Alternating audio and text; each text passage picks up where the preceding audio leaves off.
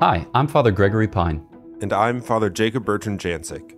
And you're listening to the Catholic Classics Podcast, where we seek to grow our interior lives by learning from the Church's greatest saints and teachers. Each season, we'll read through a great work, explain its spiritual principles, and help you apply its timeless wisdom to your life. The Catholic Classics Podcast is brought to you by Ascension. This season, we are reading Ascension's edition of Confessions by St. Augustine. A few reminders before we get started. To download the reading plan for Confessions, visit ascensionpress.com slash catholicclassics or text Confessions to 33777. Click follow or subscribe in your podcast app for daily notifications. This is day 46. Today we will be reading Book 11, chapters 15 through 20 in the Ascension edition of the book. If you'd like to hear some of our conversations on other subjects, follow up with us and three of our brother priests on the podcast Godsplaining. There you'll find weekly episodes on a variety of Catholic themes with occasional guests, scriptural meditations, and special series. You can find Godsplaining with any podcast app on YouTube and at godsplaining.org.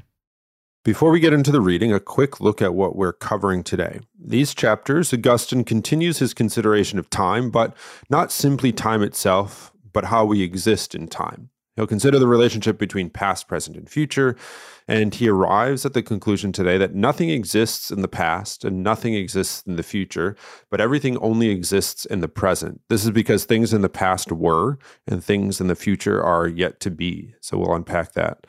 It leads him to the conclusion that our relationship to past and future only exists through the present. So we think here the kind of the flowing of time through the present will will probably be able to follow Augustine a little bit. So let's get started with the prayer and then turn to the readings. In the name of the Father, and of the Son, and of the Holy Spirit. Amen. Breathe in me, O Holy Spirit, that my thoughts may all be holy. Act in me, O Holy Spirit, that my work too may be holy.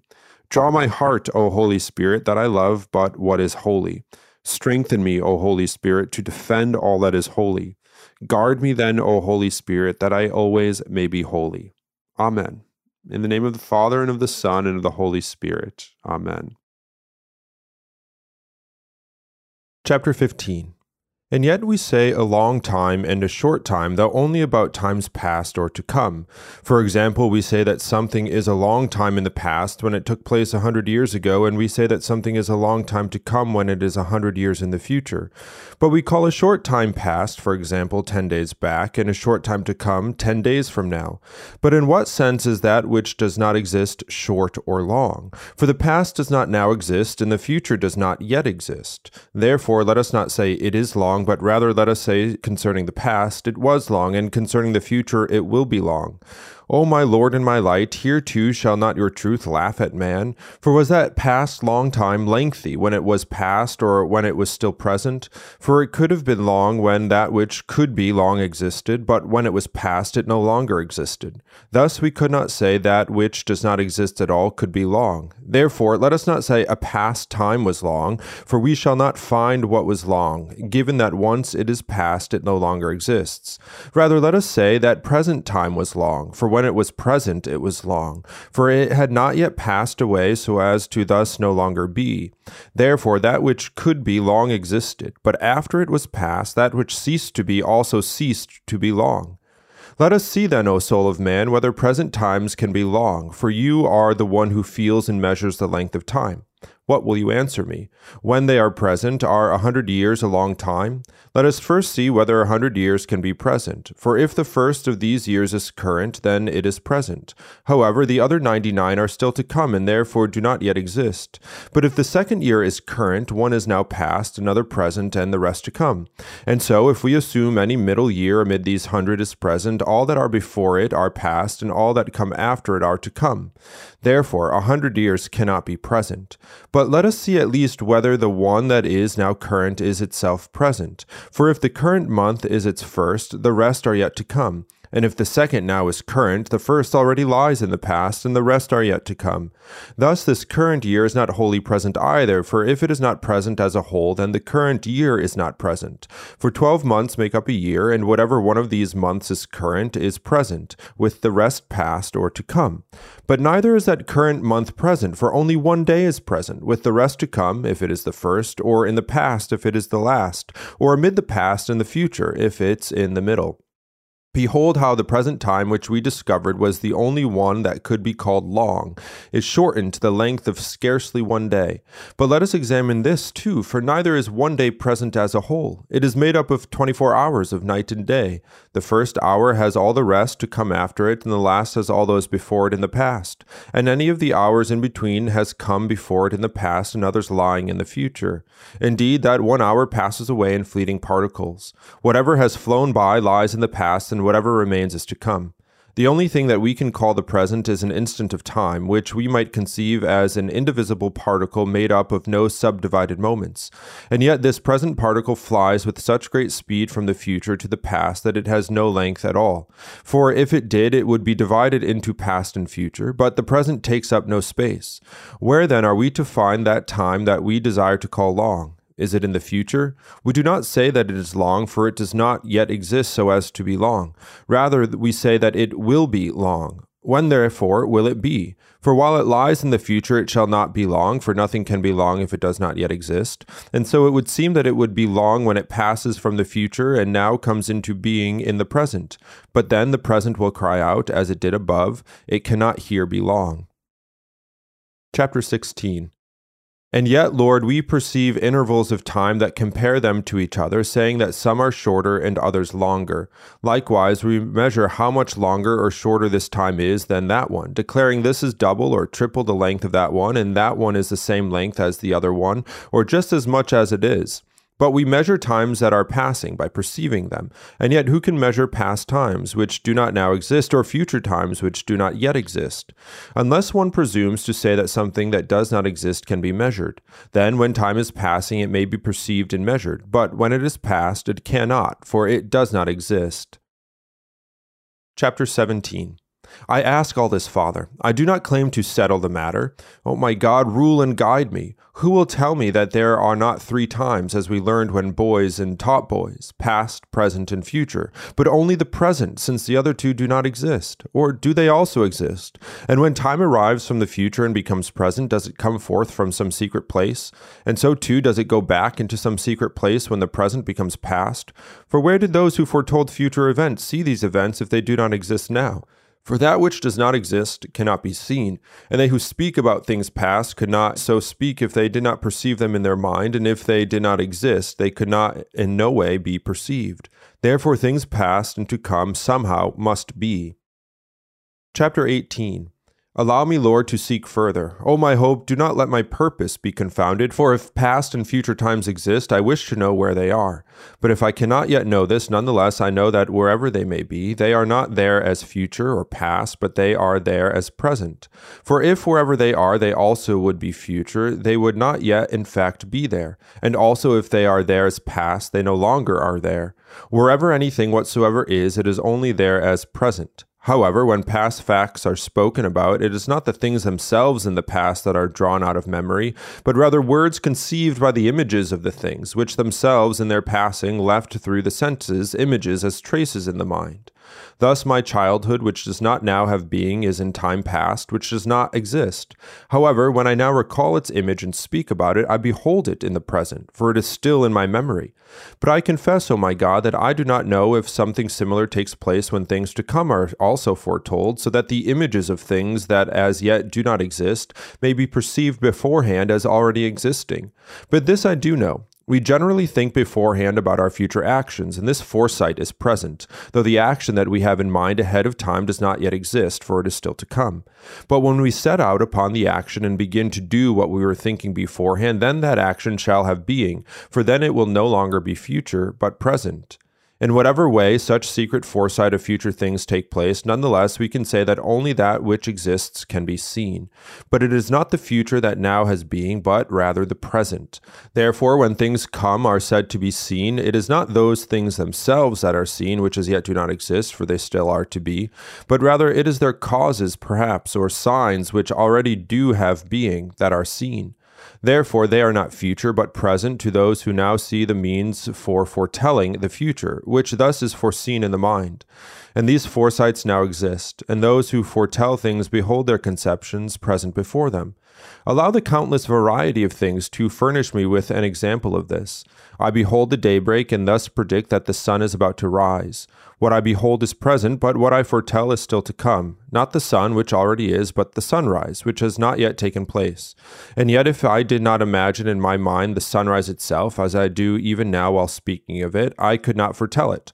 However, that daybreak that I perceive in the sky is not the sunrise, even though it precedes the sunrise. The imagination in my mind is not that sunrise either, but both now are seen as present, so that the other, which still is to be, might be foretold. Therefore, future things do not yet have being, and therefore do not now have it. And if they do not now have being, they cannot be seen. However, they may be foretold from things present, which already have being and are seen.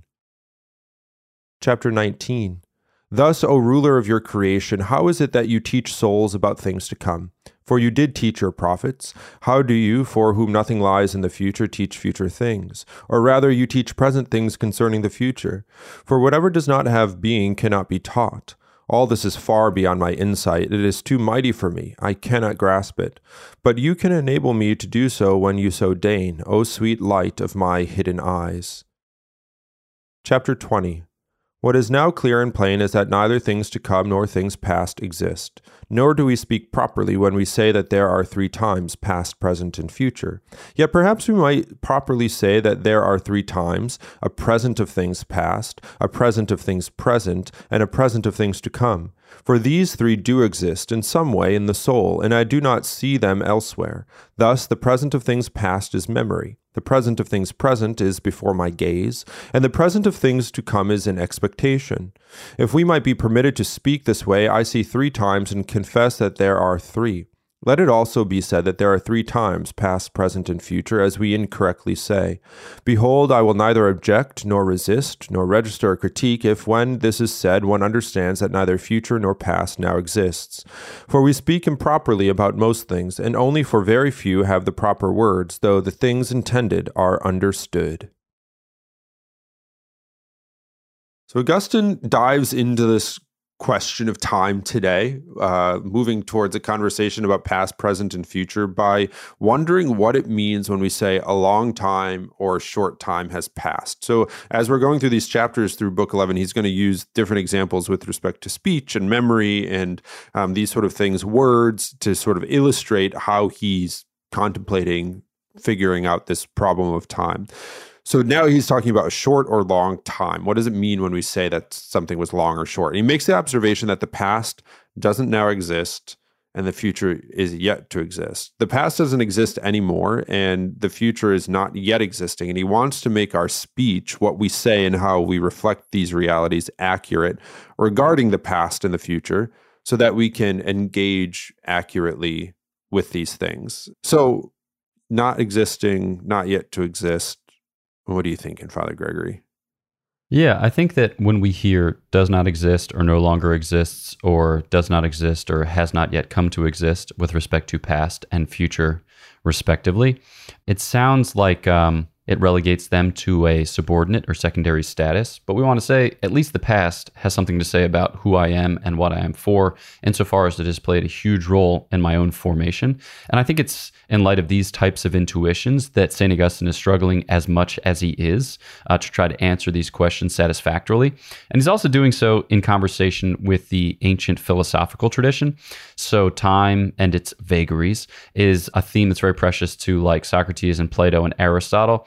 And in Aristotle's physics, for example, he entertains certain paradoxes. Perhaps you're familiar with the term paradox as an apparent contradiction, which boggles the mind and causes deeper reflection.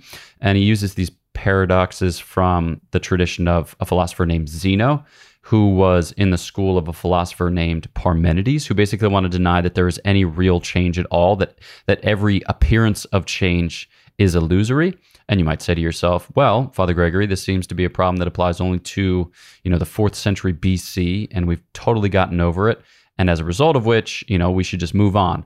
But then you might ask yourself, are there people in the 21st century who say like our physical appearance doesn't matter much and we should be able to make life decisions on the basis of how we alone feel and we alone have access to our inner kind of sanctum of feelings?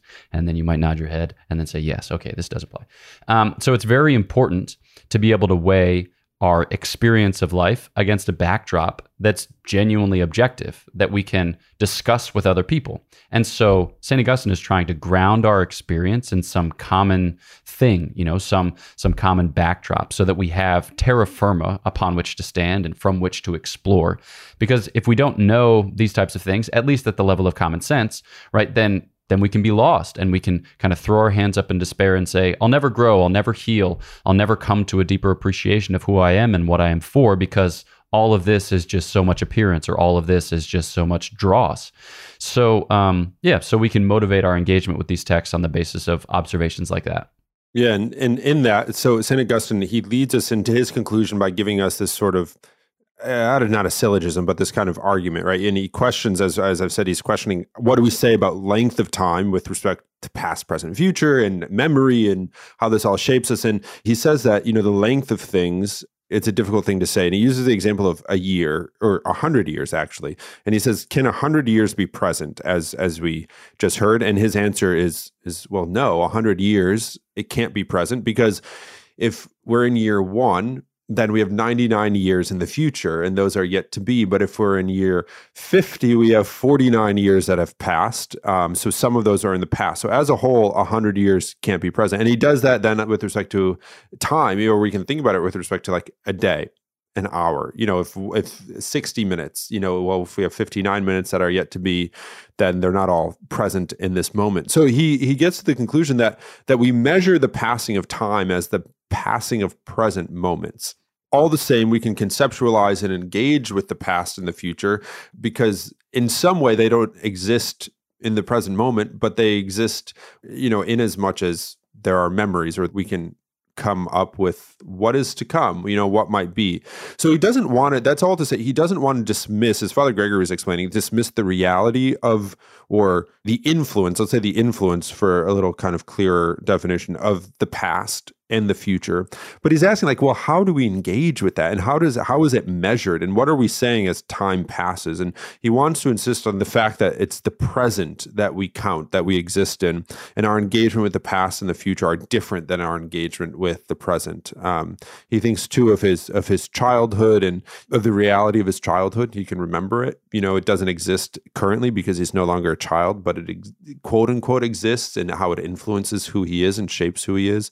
He also talks about like the sun. We know the sun will rise, though it's not currently rising even at dawn if we don't see it yet. So um, he's engaging with this sort of trifecta, past, present, future, but wants to insist on it's the present. It's in the present that that we are. So there's a lot of examples. There's the hundred years. There's the time. There's the, then thinking about the past with his childhood, the future with this with the rising of the sun. I think he's just hammering home the point. I don't know how how you see all that as a piece to sort of yeah, really reiterate the importance of the present. Um, I read a book with Father Bonaventure last year called A Hundred Years of Solitude or Cien Años de Soledad by Gabriel Garcia Marquez. And I think it might be about this particular image because he has a lot of characters, the names of whom recur. Like there are a lot of characters named Jose Arcadio and a lot of characters named Aureliano of the Buendia family. And there's this kind of eternal recurrence of the same, but it's not until the end that you see it kind of come together, which I won't say further about that particular theme because it might be a little bit of a spoiler. But I think the idea here is that he's struggling with this consideration of what does it mean to be present. Because, all right, if the past is fugitive, as St. Augustine describes, and if the future is not yet, then how do we relate to them? And he, I think what he's you know suggesting is that we relate to them at present. So we we retain a hold on the past by memory. We engage with the present by awareness, and we anticipate. He says the future, uh, or we have a kind of living contact with the future by way of anticipation. But they're made efficacious, or they're brought to bear in the present. And you might say to yourself, okay, that's that seems a lot for a human being to do to try to hold all this together in himself. But for God, all of this is present because God abides in his kind of standing now, which now is, you know, like it holds together past, present, and future. And so all of this for us, you know, seems a lot to hold together, but we have it in conversation with, or we have it kind of in relation to the God who holds them in being, right? In some certain way, or in a way that's proper to his divine knowledge and love. And so I think that that not like takes the pressure off to make it sound like this was all one big psychological effort, but you know, in describing something that's that's deeper, that's richer, um, that that goes beyond the merely psychological. We're talking about an experience which can bring to bear on our human lives something of its salvation at the end of the day. Like it's not enough for us to simply know and to love. We want to know and to love in a way that makes sense and that that really matters, that genuinely matters. And we know that it can and we know that it does because it makes sense and it matters to God, you know, who gives it to be, who gives it to act. And so that's I think a really yeah, just beautiful setting in which to place our own efforts at, at knowing and loving, you know, vis a vis or before the standing now of God who holds all things together in himself. Yeah. And he, St. Augustine concedes too that this is difficult and that, you know, our language of just using past, present, future is fine for language, but he does want to hammer home the point that a better description of our sort of existence in time, you know, with rather than just saying past, present, future, he says that it would be better, our language would better represent the reality if we spoke of it as a present of things past, a present of things present, and a present of things to come, or a present of things future. Because why? Well, because we're engaging, we're existing in these present moments. And when we look to the past and engage with the past, and when we look to the future and engage with the future, we're still doing that in the present moment. So it's this kind of like we exist in the present. And we can see too that there's a distant relationship to how God exists, not in the past or the future. There is no past or future in God at all, but He exists as an eternal present. And therefore, God engages with us in His eternal present. So it's it's putting us, it's recognizing that we are created to be in relationship to God, not on our terms, but on his terms, on divine terms, which is kind of neat, kind of interesting. Again, it's a lot. That St. Augustine confesses that he, doesn't have a good grasp grasp, a good grasp on on all of this. And he says, you know, fine, we can use the language of past, present, and future, but we can have a deeper understanding of what that means, even if we're just scratching the surface of what that means. So we don't have to walk away with ah i get time and the continuum of time and blah blah blah. No but but that there's some way that we exist in this we can be a little more precise about what it is that we're even experiencing. So final thoughts before we wrap up for today father gregory? Yeah i think a nice little practical takeaway point is that this should condition the way that we engage with the life of grace because I think sometimes we look at the past and we regret our past sins and vices and we live there or we look to the future and we anticipate future graces and virtues, maybe that we've seen others live in their lives, which we hope are going to come our way, and then we try to live there. But you can't live in the past and you can't live in the future. You can only live in the present. And so in the present, we avail ourselves of the grace of repentance, right? We look to the past, we lament, we hate the sins that we have committed, uh, we seek to distance ourselves from the vices which may or may not have grown up, and then we open ourselves anew and afresh to the Lord in the present right? And with respect to the future, we want him to further confirm who we are and what we're made for in the present so that we can have a kind of confidence going forward that we can endeavor magnanimous things by his grace and unto his glory. Uh, but we can't build castles in the clouds. We have to respond to the actual grace that he's giving in light of his predilection and predestination. We have to be small. We have to play our part. We have to you know, seek to cultivate a certain humility whilst not backing away from the great and glorious things that he has in store. But all of that is brought to bear in the present because only the present has genuine grace, right? The only grace to be had from past and future is the grace that God mediates now, which is to say, to look at the past truly, to look at the future genuinely, and then to seek to open our hearts to the God who is in the here and now, bringing it all to bear. So that for me is a very sobering point, a chastening point, which helps me to live now. Great. Well, we'll leave you with that for today. A lot to kind of soak in, meditate on. Um, we'll pick up with St. Augustine's thoughts on, on time tomorrow. So stay tuned. Know of our prayers for you. Please pray for us. And we will catch you next time on Catholic Classics.